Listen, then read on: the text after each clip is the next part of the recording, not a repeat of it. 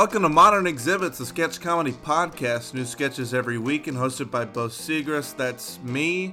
Our sketch today is called Morning Announcements 2, uh, and it's a follow up to an earlier sketch called Get This Morning Announcements.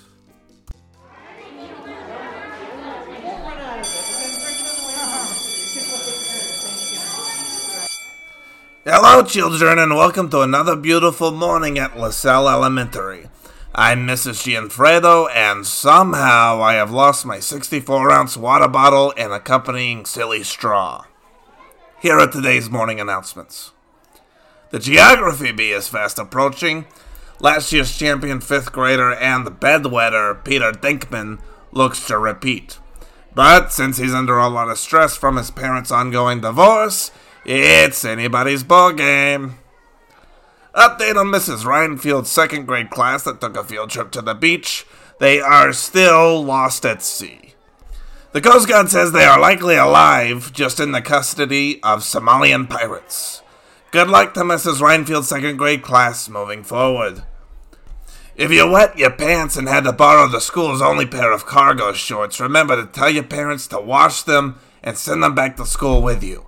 These are the school's only extra pair of cargo shorts, and if the student who had to take them continues to not bring them back, the administration will be forced to tell everyone your name over the intercom during Thursday's morning announcements. And if you think we're kidding, Tyler C., maybe now you will realize we are not. Moving on, the cafeteria is now serving cow milk as opposed to the thick white water we were giving you before. Also in cafeteria news, the cafeteria workers have requested that students at LaSalle Elementary no longer make eye contact with them, citing, quote, the soulless eyes of the children. I repeat, do not make eye contact with the cafeteria workers today as they serve you square sausage pizza, one green banana, and expired milk. To address the unfortunate incident yesterday, the beloved but very old substitute teacher, Mr. Morris, was trampled by a recess line. He's fine, but he's old as dirt and he'll kick the bucket any day now. So, after lunch today, your teachers will be explaining to you the harsh reality of death. Gear up because that moment will stick with you for the rest of your lives. At the conclusion of today's school day, Mrs. Peterson's gifted classes will put on an assembly to show how they are better than the rest of you. An evaluation to determine a potential career that best suits you will immediately follow the program.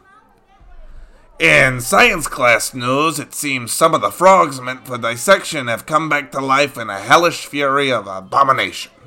So if you see a frog with a scalpel sticking out of its tuchus, please let an adult know. And now, in lieu of the teacher spotlight that I normally do, I will be highlighting in these announcements a different member of our faculty Milton the janitor. Despite what Milton may tell you, he is not a super secret MI6 agent, and he is not a professional basketball player on the weekends, but he is a deadbeat of an ex husband.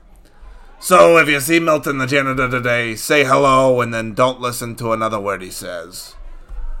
The school's administration wants to remind you not to wander off during recess First of all, because the state says you have to get at least 45 minutes of exercise every day. And second of all, because there's been a pack of hungry coyotes slowly encircling the school's property.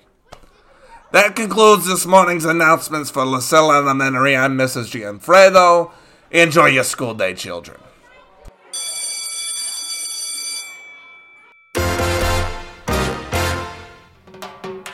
This has been Modern Exhibits, a sketch comedy podcast, and that was Morning Announcements, written and performed by Bo Segrist. We will see you for the next sketch. Right?